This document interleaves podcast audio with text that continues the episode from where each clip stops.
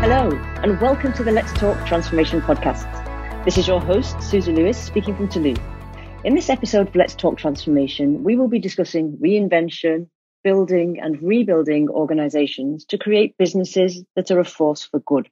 I am delighted to welcome Graham Boyd, an experienced entrepreneur and consultant leading businesses to become deliberately developmental and self-governing with a Fair Shares Commons incorporation. And he's also the co-author of the book Rebuild, The Economy, Leadership and You. Graham, you have led traditional and self-managed organizations in multinationals and startups. You've led them through phases of growth, turnaround, and new category or new business development. And you have a quest for creating businesses and an economy that works for all of us and all our needs. This is where we met, a quest we clearly share from a conceptual viewpoint, but also from an operational viewpoint in terms of making it a reality in today's organizations and today's society. Your book, Rebuild, is centered on this notion of building a toolkit to give businesses and leaders the capacity to continuously adapt to rise to the challenges we're all facing and to find new, more regenerative options. My first question has to be why rebuild and why now? So, what inspired you to write? Well, you co authored the book, didn't you? What, what inspired you both to rebuild and what are we rebuilding? Yes. A couple of answers to that question. The, the biggest one of why rebuild is on the one hand, where the world is now is it, it's absolutely dire. We cannot continue yeah. down the path we're on for more than a decade before we start to get into really serious problems. And by really serious problems, I mean the kind of environmental and humanitarian catastrophes that will make this year's fires and floods and everything mm. look like a very, very small warm up game mm. compared to what's coming. Yeah. So yeah, it has to be now because if we leave it any later before we take really serious action, mm. we're going to have real problems. Mm. The rebuild has two elements to it. One of the elements is the build, which is we absolutely have to build something that is a fundamentally different system. Simply improving something, fine tuning where we are, isn't going to do it. It has to be a complete rebuild mm. across all of the six ecosystems that I point out in the book.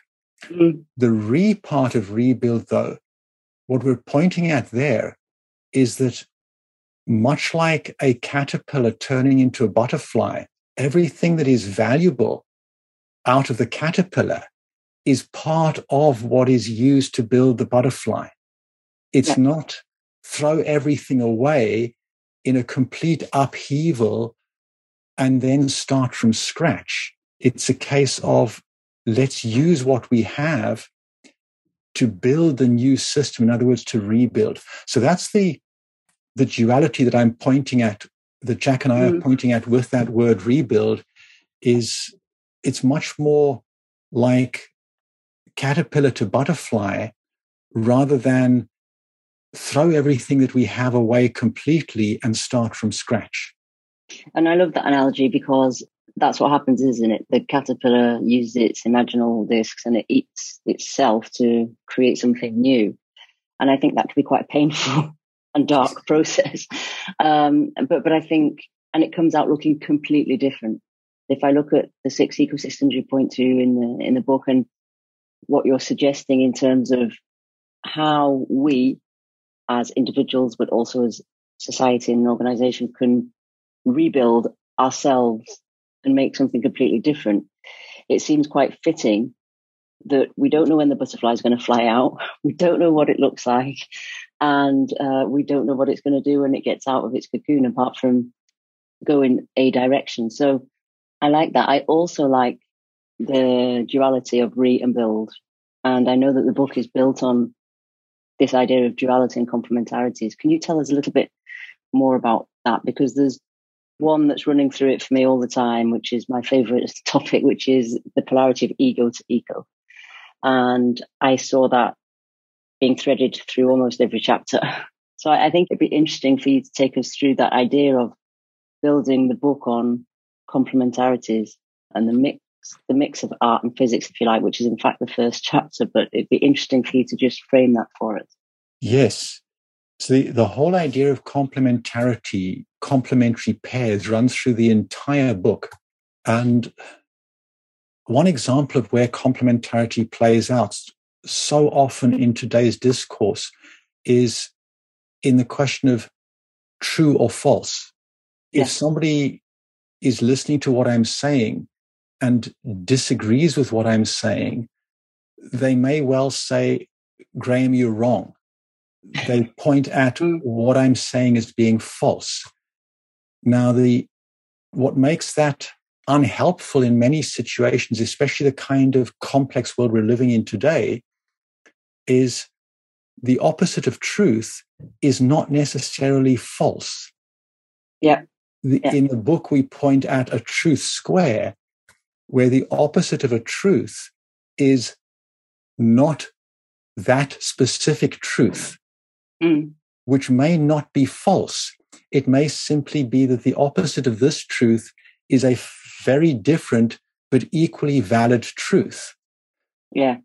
And until we can recognize that true and false have a complementarity, that sometimes what we need to understand how the world works is to recognize that two or more different concepts are actually fundamentally different and belong together.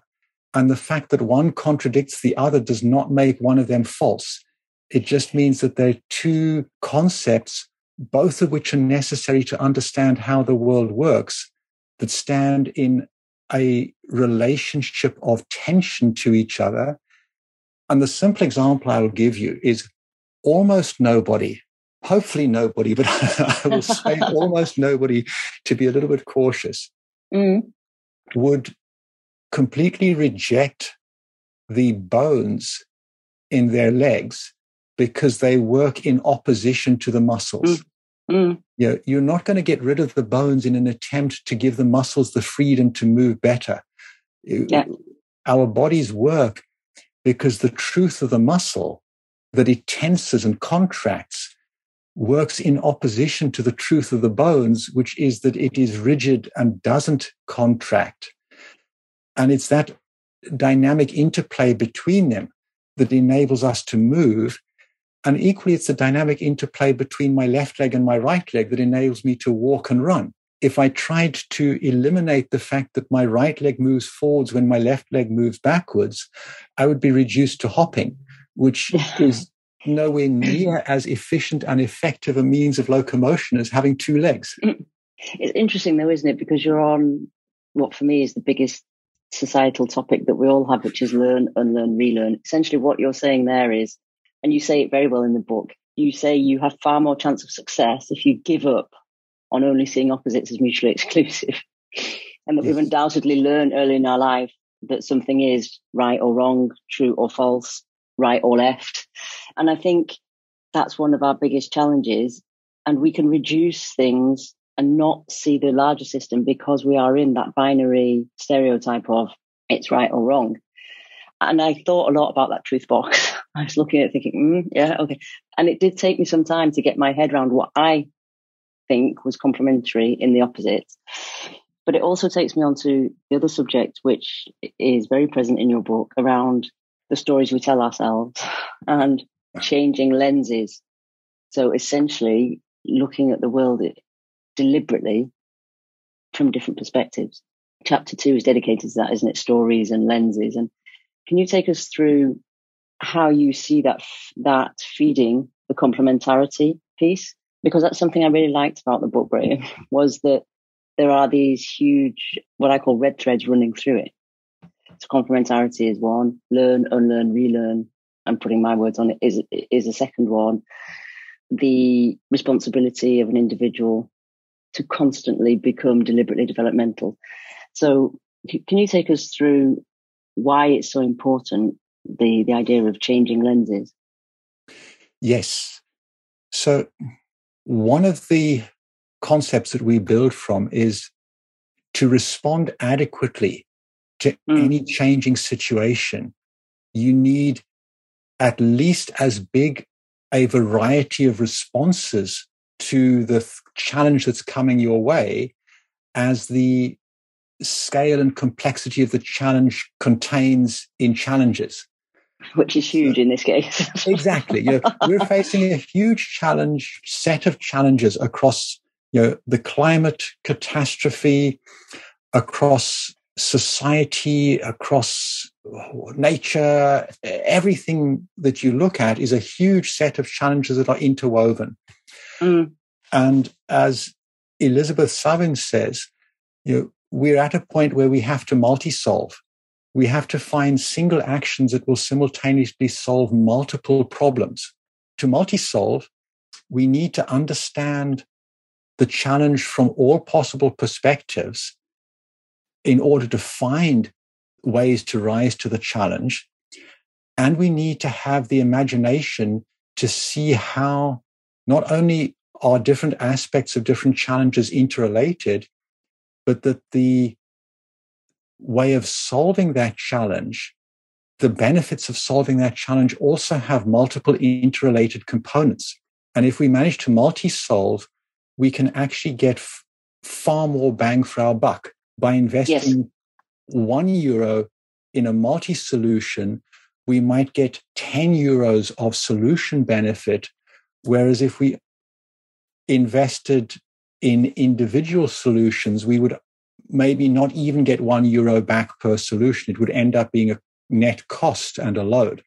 Now, in order to be able to see clearly all of the different options for success, so that we have this requisite variety of solutions that is larger than the variety of our challenge.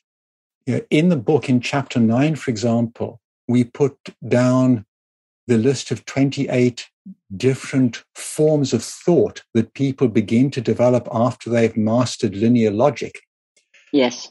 And these, for example, form 28 different classes of lenses to look at the world through. Many systems thinkers get very good at the class of thought forms which is around static contexts static structures. Yes. And they may be extraordinarily good at really seeing how everything ties together, but they just are not naturally looking at this as a dynamic system that is constantly moving. Yeah. So, for example, if they try to achieve a balance, they're looking at a static balance. Mm. Whereas actually the system is constantly moving, constantly changing there's a constant movement from its current state into some opposite state. Yeah. So I really like the you and your thoughts part. I really like that. But can you also take us through so that's sort of context, structure, thought forms? I really liked because it helped me frame what I think the relationship relatedness thought forms and then transformation thought forms. Can you just take us through the different forms because I think that's really, really helpful as a tool for individual leaders to, to think and to deliberately think about okay, what are my thought forms and how do I use them differently? Yes, yes, gladly. So the the first set of thought forms that people tend to develop are the static structure thought forms, mm. what many people think of when they think of systems thinking. The next one that people typically begin to develop are the process thought forms or the movement thought forms, where people begin to see how something is changing or moving over time. Mm-hmm. You know, and one of the critical ones there is simply that whatever is, is always in movement and invariably towards something that is opposite in some way, something it isn't. Yeah. Now, neither of those contain within it an understanding of the interrelationship between things. And that's then the set of seven relationship thought forms. Yeah. And once people begin to use those thought forms effectively, they easily see not only how are things connected, where everybody else is not even seeing the connection. Mm.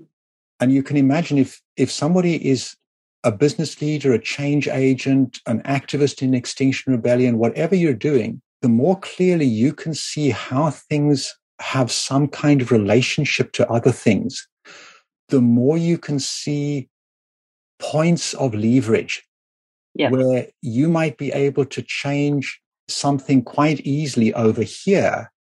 And mm. because it's connected to something very difficult and complex over there, you're able to change the big, difficult, complex thing by working on something that is closer to you and easier.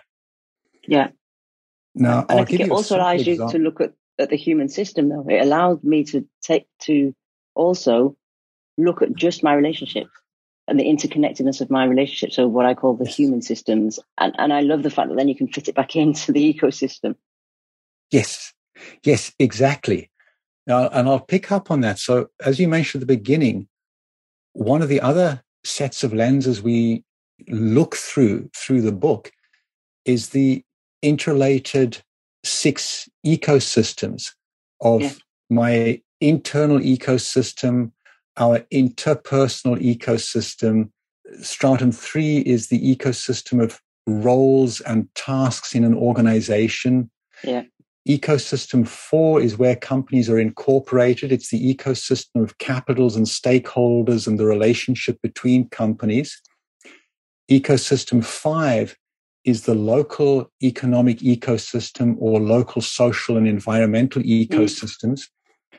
And ecosystem six is our global planetary ecosystems or set of ecosystems. So things like the global economy, the global environment, mm. global society, within each of those ecosystems, there are flows, movements, there are static structures, there are relationships, mm. and there is potential for transformation. So if I think of stratum one, my internal ecosystem, which is where my ego sits as well, mm. you know, my relationship with myself is the basis of everything else that I do in all of the other five ecosystems. And so the more that I see how different parts of me are in relationship to each other, the more effectively I can show up as a whole human being in what I'm doing. Yeah. Mm. And I give a simple example. One aspect of myself that I have always been extremely proud of, and I would cling on to this until the last possible moment. If anybody threatened me with losing my creativity, yeah. I would cling on to that. I would sacrifice everything else before I would give up on my creativity. And my creativity comes from having a visceral, a, a gut sense of the gap between what could be and what is, mm. or what ought to be and what is. In, in a sense, I really feel climate change. And this is what drove me out of Procter and Gamble 13 years ago and led me to try all kinds of things inside Procter and Gamble before that. Mm. Was just feeling already in the early 2000s that where we're heading with the climate is just uncomfortable. It's painful for me. Mm what I would for many years of my life have paid a fortune to get rid of is my tendency towards depression. Mm-hmm. And I have a, a, lifetime of history with depression, starting when I was a very young teenager in South Africa. And for almost all of my life, I would have given everything that I had, apart from my creativity, to get rid of my depression. And it struck me about three or four years ago. I saw how the two of them are in relationship to each other. Mm-hmm. They are different different expressions or consequences of the same sensitivity in my body mm. to the gap between what is and what could be. Yeah. My depression comes when I feel, physically feel the difference between who I could be and who I am.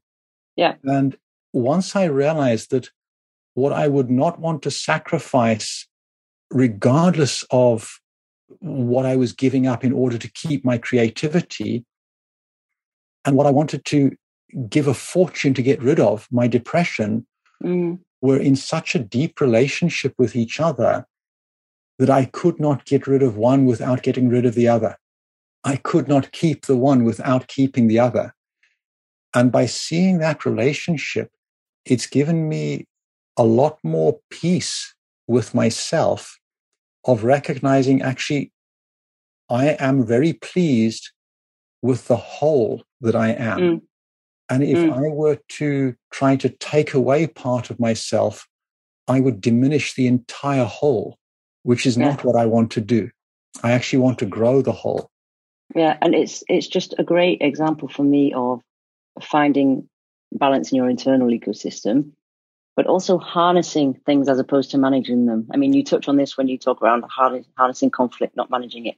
But I love the idea of taking a system which has opposites in it, but like you say, there is a balance to be found, and harnessing it and building a capacity to thrive Yes. through a different model. And you know, you touch on that in the chapter on economy, but also in other chapters, it's also the pillar of complementarity. So how do you harness who you are in this case? And how do you use it moving forward to build capacity to thrive, which for me then ripples through the six ecosystems. And I had this thought, Graham, when I was reading your book, and I thought, how do I do that? What do I have to harness internally? And then how do I build capacity to thrive, not only individually, but also I work a lot with organizations on creating a more collaborative, inclusive culture, which is essentially taking what works and building upon it. So it's rebuilding, if you like, or reinventing, but it's not reinventing from nothing. So can you tell us a bit more about building capacity to thrive and how you see that giving us a different model? Yes. Yes, I'll dive into that. I know it's a vast question. Sorry. It's no, it's it's a lovely question. It's it's a question that could have an entire series of podcasts just to itself. Agreed. Agreed. So one of the I'll start by saying that if you look at that question through each of the six strata from Mm. my internal ecosystem through to the global planetary ecosystem, building capacity to thrive looks different in each of those six strata. Yeah. So if I start w- with my internal ecosystem, and that is one ecosystem that every single person on the planet has the most possibility to build capacity to thrive in. Mm. Building capacity to thrive is inherently building capacity in two directions. The one direction is building capacity in the stories that we're using as templates to interpret what's happening. Yeah. What, what in the book we refer to as our meaning making stories. Mm. So when the IPCC report was released two weeks ago, on Monday, as I looked at the broadcast and went through it, my first reaction, my first meaning making was, hmm. okay, there's nothing really new in here. That's a relief. It's no worse than I had No. feared it would be. No. And that for me, that meaning making story template led me to feel quite relaxed about it. But by the Tuesday, it had begun to sink into me that what had changed was the tone of the language. It had moved from presenting error bars, as scientists always do, Mm. to make clear what is it that we are absolutely certain about and what is it that we don't have absolute certainty at a scientific level Mm. and you know scientific uncertainty is already way more certain than certainty yeah. for normal conversation. And what had changed was the language of know, the opening three words, it is unequivocal. Mm. That had changed.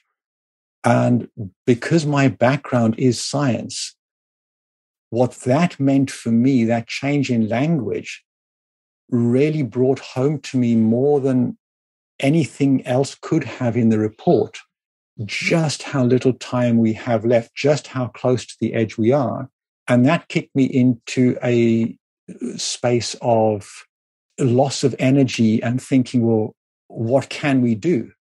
Mm. Now, the only thing that had changed between Monday and Tuesday was which internal story was I using to attach meaning to the words in the report? Mm. Which lens was I looking through and which story was I using to attach meaning? The first capacity to build, to build internal capacity, is to build more and more, let's say, emotional capacity to recognize that whatever emotions I'm feeling right now are coming out of the stories I'm using to interpret what yeah. I'm taking in from the world. And that the more I can recognize that there are multiple stories that I have available to me, and even more stories that I could use, the more capacity I have to truly understand what actually is there and what do I have to work with. And I think that's really it, it, reminds me of an analogy I use a lot when I'm working with teams around the opticians, you know, when they change the lenses for you and mm. you get a completely different view. And, and it is like that. And that, that's how I help myself do it. I have to visualize changing a lens. yes, yes, exactly. It's exactly that. The more that we can consciously do that, the more options we will see for success and to make progress. And this comes back to if we only have one story template in our library of templates to look at the world through, we'll only see one kind of meaning in the world. If we only use templates that are around the world, around problems, mm. then we will only see problems and we will only look at possibilities to solve problems. Yeah. Now, that is only going to work if something is is a problem in the first place you know i am not a problem i'm a mystery to explore people mm. are not problems they are mysteries to explore i completely so agree if your only lens to look at other people through is a lens of problems and solutions you're going to completely miss much of what other human beings are and yourself mm. whereas if you use the lens of a mystery to explore you'll see far more. My recognition of the relationship between the creativity that I'm so proud of and the depression I'd love to get rid of, recognizing that relationship was only possible because I was using the lens of I'm a mystery to explore, not a problem to solve. And so yeah. I explored the mystery of how can these two things coexist in one me? Yeah, which is quite a lot of complexity in one me if I scale that to an organization, because organizations are people essentially, but how did that's a lot of mysteries to explore, which for me sounds quite exciting and quite emergent, and, and I would love to do that. But how do you see organizations trying to structure that, and how do you help them um, define what I call the model that works for them? Yes. So I'll start with what you've just said, the model that works for them. This is absolutely critical.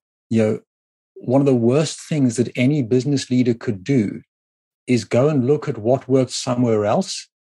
Which is what they all do. which is what they all do. And in a cookie cutter approach, try to replicate that mm. exact same thing. Mm. You know, it's it's perfectly obvious in a human sense. If you have a child that is growing up and clearly has a really big, strong physique, you know, possibly the right sport for that child might be something like powerlifting or shot put. Mm. Whereas if you have a child growing up that has superb motor reflexes, is relatively short, probably relatively slender as well, and superb vision. Mm. Maybe the right sport for that child is superbike racing or Formula One. You know, and you would not apply the shot put training program to somebody whose nature is superbike racing. Yeah. Yeah. Same for organizations. You you cannot expect to simply take a sociocratic or holacratic structure that works in one organization and just cookie cutter transplant it into yours. Yeah. So it, it is really important. Yes, look elsewhere. Yes, learn from what works elsewhere and recognize what is the uniqueness of your own organization.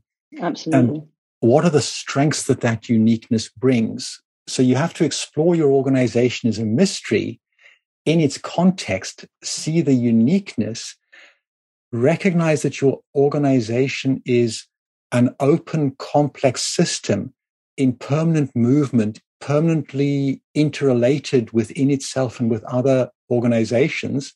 And you'll notice here I'm using the thought forms, the 28 yes, yes. rational thought forms.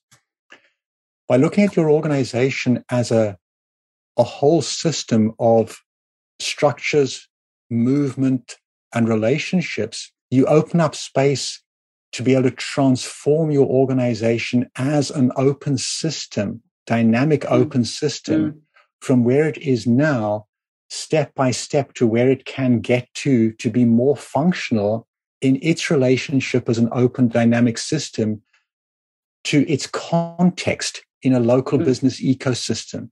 And by doing that, you know, you can only do that if you've built your inner capacity along the two dimensions. And I'll come back for a moment. I talked about the one dimension as how many meaning making stories do we have access to? Like the mm. lenses at the optician. Do we mm. just have one lens that we can only use to make meaning? Or do we have an entire array of 300, 400 different lenses including lenses that correct for astigmatism, short sight, long sight, yeah, chromatic yeah. aberration, pink lenses, purple lenses, everything. yeah. And we need to develop our fluidity in using all 28 of the post rational thought forms, mm. the ways of thinking that we develop mm. after we've mastered binary logic. Once we've developed both of those inside ourselves, then we have the internal capacity, stratum one, to begin to really understand other people as complex open systems, to work on how we interact with other people as then a complex open social system, to explore how then these people are in relationship to their roles, their accountabilities, the tasks they're doing in stratum three of the organization, mm. which then enables us to see how do all of these roles, tasks, accountabilities, the organization design, the workflow, all of that, what is that right now? How are different bits connected? Where is it that if we make a change over here, because mm. of the interconnections, it's going to automatically change something else over there? And what can we see of what that change over there might mean? Is it a helpful change or an unhelpful change? And when we say, is it helpful or unhelpful? One of the thought forms is, what is the frame of reference I'm mm. using mm. when I evaluate something as helpful, unhelpful, good, bad, true, false? Mm. So it's really critical that business leaders develop the fluidity whenever they're taking a decision to not only take the decision based on the data available, but also to recognize that every decision is always a comparison between the data and some mm. frame of reference. And is the frame of reference the only one relevant to use? If it's not the only one, is it the most appropriate one? Mm. And if you think it is the only one, how do you know that it's the only one? So, all of these are illustrations of how, if you want to transform an organization from the caterpillar it is now to the butterfly that it could become, you need to develop the inner capacity to see far more than most leaders are currently able to see of the static structures, how things are moving, how things are in relationship to each other before you can begin working in the seven transformation thought forms mm. and actually transform something. And I'll say one more thing and then I'll stop talking for a moment, which is one of the things that is vital is to see clearly what is hidden, what is mm. always assumed. For a fish to transform itself, for example, into a flying fish, it's critical to recognize that water exists and that what's not water is air or mm. solid land. Mm. You know, fish that can't recognize the water that simply are embedded in that context could never transform into a flying fish. And so this ability to see what is what we're embedded in mm. is vital. And that's why stratum four in our six ecosystems, the stratum wherein corporation sits, capital stakeholders, it's vitally important for business leaders to see that ecosystem, that stratum clearly, because that shapes the container of possible and impossible actions. It shapes the container of what you can do in a safe, anti fragile way versus what you cannot do mm. in a safe, anti fragile way for the organization design, the culture, the relationships between people, and each individual's internal psychological safety at work. Yeah, which often they try and sort of summarize in an org chart. And uh, yes. as you were talking, I was just thinking, oh my goodness, a lot of that is summarized and presented back to the organization in a rigid sort of individual box structure. It was really interesting as you were talking. I was thinking, okay, strata four, how do you visualize that as a system as opposed to a sequence of organizational boxes where you have sort of hierarchy and it's quite black and white essentially in terms of how binary it is. And the people working behind it are, you know, everything but binary. so, you know, how do you translate that complexity? I'd be interested in how you see leaders transitioning from what they see on an org chart, which will condition the stories they're telling themselves and how they visualize it, to what you're working with them to create, which is something more holistic, more system, more systems thinking like, and also more complex, essentially. How do they transition from one to the other? I'll give you an example of one place where you can start to make that transition. So in my old company, Procter and Gamble, one of the standard mantras throughout the organization was the consumer is boss. If consumer research says we need a blue package, it doesn't matter what my boss said.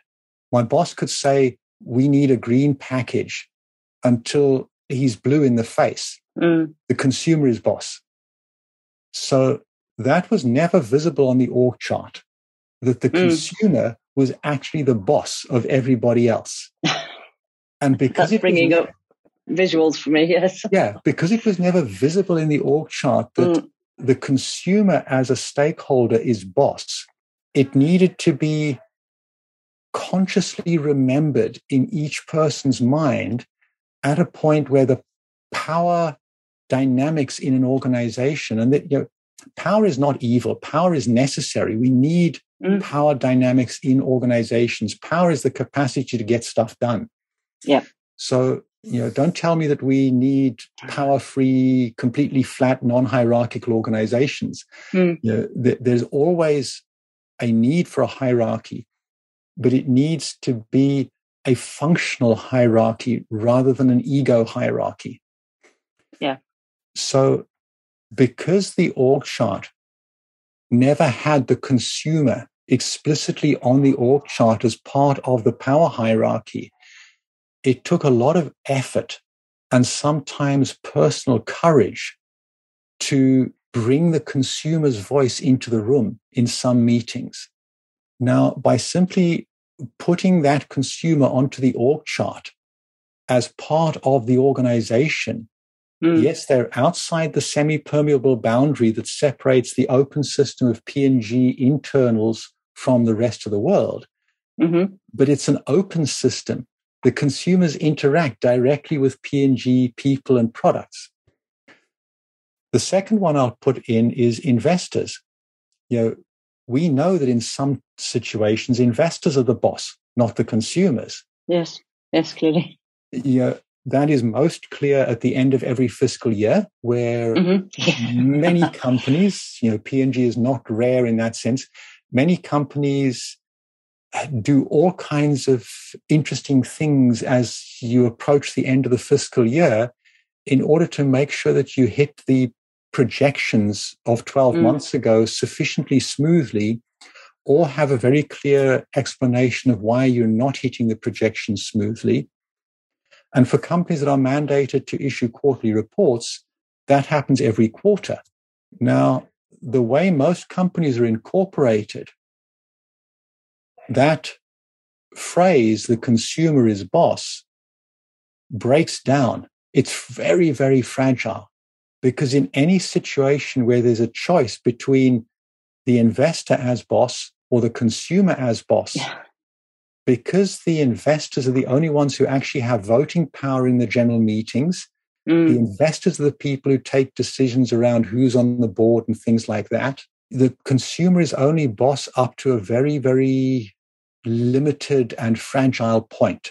And the other stakeholders in Procter and Gamble, our natural environment, the cities that P&G operates in, the staff of Procter and Gamble in terms of their human capitals of time, energy, their intellectual capital, none of those capitals are represented in the structure of the company at a general meeting voting level. Mm.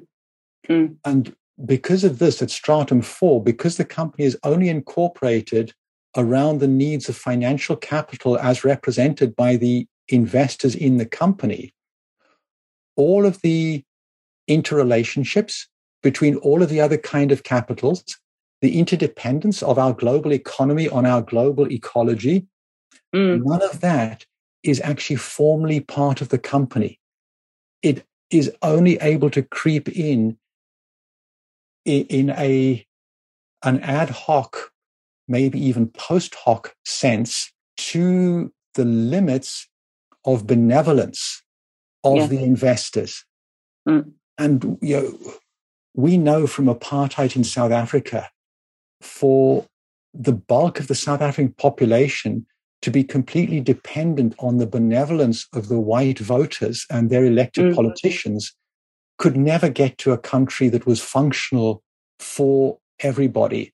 And equally, if our global planet, uh, nature, society, and everything is dependent on the benevolence of only financial capital and its, rel- its representatives, mm. we're never going to build a circular, let alone a regenerative economy that works for all. Mm. We have to build a regenerative economy, at least get to a circular economy as quickly as possible. Mm. And to do that, we have to reincorporate, we have to rebuild our companies, incorporate them in a way where all of the capitals and their representatives have an appropriate relationship inside each company, inside each general meeting, mm. with an appropriate balance of power between the two so that the interrelationship between them is mm. now visible, can mm. be worked with, so that the whole system that we're embedded in can be transformed to one that works for all. To close off on that, that's something that unfortunately is hidden from most people's view that the way we incorporate companies places massive limitations on what can happen in addressing our multiple challenges mm. and places huge limitations on what can happen in how we work inside companies, in how we interact with each other, and last but not least, in our relationship with ourselves, our mm. stratum one internal ecosystem how many people in companies today are miserable inside themselves because they're in this trap of, I have to keep this job. Otherwise, the people I care about are not going to be able to eat mm. tomorrow. Mm. But the longer I work in this job, the more I'm contributing to destroying the planet. Oh, what can I do? I can't get out of this. And that's true all the way through companies. You senior business leaders are in the same situation in many cases. Yeah. I think particularly post pandemic, where people have had the time to think about their why, let's put it that way, and why they go to work and what they're doing and the complementarity to come back to our discussion of, you know, what they want and what they do and what their constraints, you know, to feed to feed their their family and their environment. So I know that time is running, but I can't let you go and I can't let you, you leave our listeners without talking about from insight to action or from intention to action. So, you know, you were talking about how business leaders can actually transition. And I know that your book was also meant as a practical guide, like a toolkit for reinvention. And, you know, how can leaders use what's in your book to get from the myriad of insights that it gives you to action? step one is to look for whatever is near you mm. that you can do something with. One of the patterns that we teach in our programs, we call MacGyvering from MacGyver. I like that. for, for people who can remember MacGyver. Yes. and one of the things about MacGyver is that he was brilliant at looking at what was at hand and then creatively what can i do with what's at hand to address the challenges i'm facing rather than what's the challenge i have what's the best way of solving it? Oh i don't have anything available to solve it that way. Give up. Mm-hmm. so the first thing is you know start MacGyvering in your environment look at what you have available to you inside yourself around you and what can you creatively do with that to do something? I love that. Start MacGyvering. Okay. Yes. I'm going to invite all, all our listeners to start MacGyvering. That's great. Exactly. Start MacGyvering. You know, I'm constantly, whenever I'm sinking into a, a sense of, oh, I think I, I think I'm going to give up. This is just too big, too difficult. I can't see any way forward. I remind myself, you know, what would MacGyver do? Well, he'd look around him he'd look, what is there here? And then his yeah. imagination would run riot and he'd explore, well, what might I be able to do with what I have here? That then leads to the second thing imagination. One of the other patterns, we call it Psycho One, you know, build up your inner mm. psychopath. and the, the key strength that some of us who are empaths, high empaths, would benefit from developing is the capacity to see what is the best thing to do, regardless of what our feelings are telling us we have to do. Sometimes the best thing to do is what our feelings are telling us we should absolutely not do and at all costs. Yeah. And one of the things linked to Psycho One is to also ask yourself if something bad has happened, what good can you imagine might come out of this bad thing that's happened? So I used that with myself with the IPCC report when I was feeling negative and thinking, oh, this is now really bad. I think we've crossed the point of no return. Mm. To help me do some MacGyvering, I was saying to myself, okay, I'm feeling really bad, low energy, everything inside my nature is saying do nothing. Well, what would I do if I felt optimistic and energized? Well, I would probably write a couple of, I would write a blog right now and post mm. a couple of tweets. So I did that, even though I didn't feel like doing that.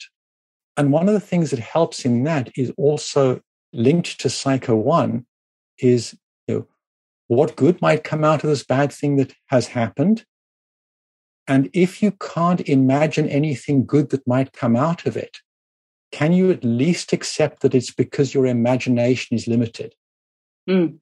And that bit of recognizing that my imagination is limited, I find that enormously helpful in two ways. Number one, it gives me a way of finding hope because I think to myself, I'm not seeing everything that is and everything that could be. My imagination is limited. And so just because I can't see any solution doesn't mean that there is no solution. It just mm. means my imagination is not mm. able to see a potential solution yet. And the second thing it means is that go out and talk to people. Yeah. I might not be able to see a solution, but in conversation with you, you might see half a mm. solution mm. and I see half a solution. And by talking to each other, we then both see an entire solution. Yeah, that's great. It's the power of collective for me, the collective yes. intelligence piece. Mm. Yes, exactly. And that, by the way, also comes back to how we're incorporated. Some of the best products that Procter and Gamble has developed have been developed in dialogue mm. between the creative people in the company and people outside the company, be it suppliers, consumers, whatever. If P&G were incorporated in such a way that the consumers were actually part of the general meetings, suppliers yeah. were part of the general meetings with a share of the rewards and voting rights. Mm. Or imagine if Google was incorporated in a way that everybody using Gmail had a, a real yeah. engagement with the company and a share of the wealth generated. How much mm. more could Google or Alphabet be now if they were incorporated in a way that put all capitals and stakeholders onto an equitable footing? Yeah. And in particular, when it comes to today's massive challenges, mm. this is why we have to, in Stratum 4, reincorporate in an inclusive way, because that is the key that mm. will open up the door to the speed and range of innovation that we need to rise to the challenges we're facing. Absolutely. And I think if you want to be as inclusive as possible, we're back to our first discussion, you need as many lenses as possible yes. in the space because otherwise you're just, you know, your example about constraining your imagination, the good news is the constraints are all yours. So, well, that's the bad news, I suppose, but the good news is so therefore you can act on them. And I think, you know, organizations need to start understanding inclusion. Yes. Uh, and it starts with, of course, where we started, understanding your inner ecosystem and then adding perspectives as much as possible. You know, it's what you don't know. It's not what you know. And that's quite a different paradigm, isn't it? From, from the one that is in leadership today. Yes, exactly. That having a stance of ignorance rather yes. than a stance of knowledge opens yeah. up so much more possibilities to see mm. options for success that are currently hidden from a leader's sight. Yeah, it's a big paradigm shift, but I think it's one that needs to happen and happen quite quickly. And those changes don't happen quickly. So it's interesting to see when you put collective intelligence behind it, how we could make that happen in a more collective, but also a little bit quicker in terms of the way organizations are being led. Like you say, power, I think collective power can work for the collective good. It doesn't have to be a bad thing. Although that's how it's framed today often because it's within a culture of fear. But I think if you put it in a culture of courage and ignorance, let's put it that way, then it can work wonders. Yes. So, yeah. Exactly. Graham, what would be your final call to action for leaders and organizations looking to rebuild their company. And by that, I mean define the model that works for them going forward post pandemic. Final call to action from me is first of all, we have to do different to what we've done before. So the first call to action would be go off and do some experiments, try some yeah. things out and see what happens and learn from them. You know, the second call to action I would say is Jack and I wrote the book as a DIY guidebook to people who want to do such experiments. I would encourage everybody to read the book. Mm. And the, the book is designed to be read in whatever order fits you. It's you do not have to read the book from front to back. Maybe if you're an economist, you're better off reading the book, in fact, from back to front. you know, read whichever chapter appeals to you the most, and then try out some of the things in the book. Nothing in the book is gospel of this is exactly how it has to be. They're all mm. things that we see work and that we think are currently at least good enough to try. They're the best that we're seeing, but that doesn't mean that it's the best that there is or all that there is. But it's certainly the mm. best that we're currently aware of. And then the third one would be, you know, for those who who want to dive deeper, mm. we're running programs around the book itself, both to more deeply understand the entire set of concepts in the book in our fundamentals program, as well as specific programs for people that want to reincorporate their company as a fair shares commons or who want to develop an internal developmental dialogue within the company that addresses the inner human ecosystem and the interhuman ecosystems. And together with partners, for example, in sociocracy or holacracy, we run programs on how you can redesign your entire organization in ways that match well to the developmental dialogue practices mm. and to reincorporating. And the final thing I would put in for somebody who is thinking that the startup world might be a better place for them to be.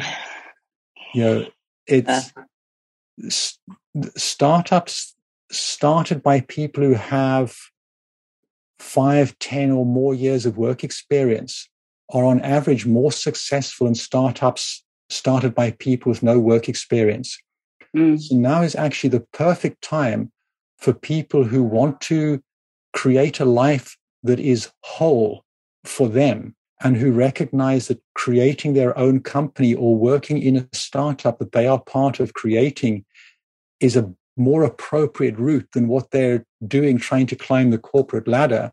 Mm. We're running a startup bridging program to explore what's right for you.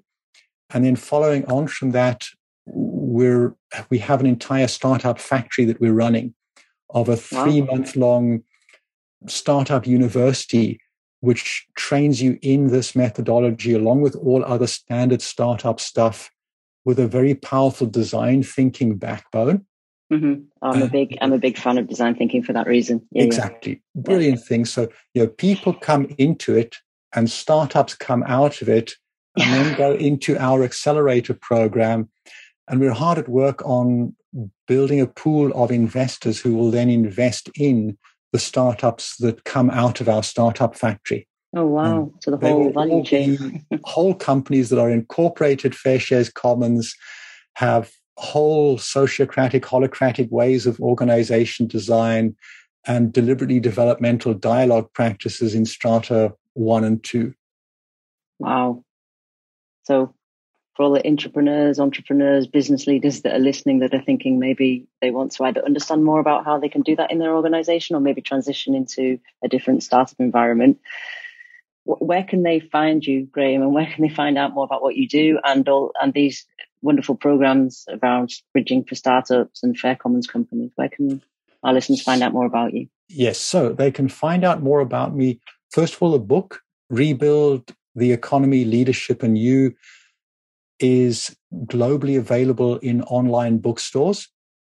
And for people whose wallet is relatively emaciated at the moment, or people who are not earning in a strong currency, Jack and I are committed to keep the PDF available for free.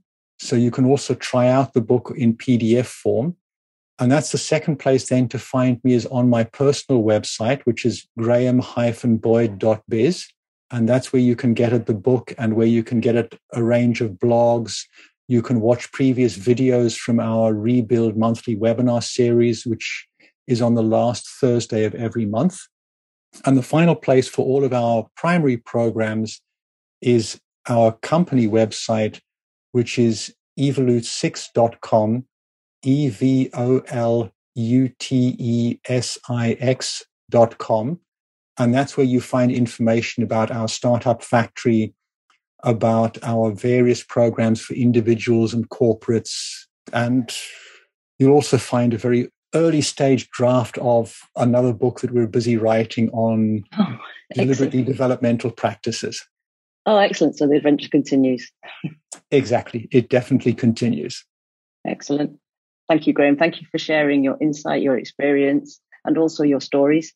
Only a pleasure. It's been a mm-hmm. delight talking to you, Susie. As, Likewise. As always. Thank you. Thank you.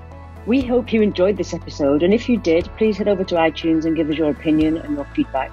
So it's bye from me for now, and see you soon for the next episode of Let's Talk Transformation.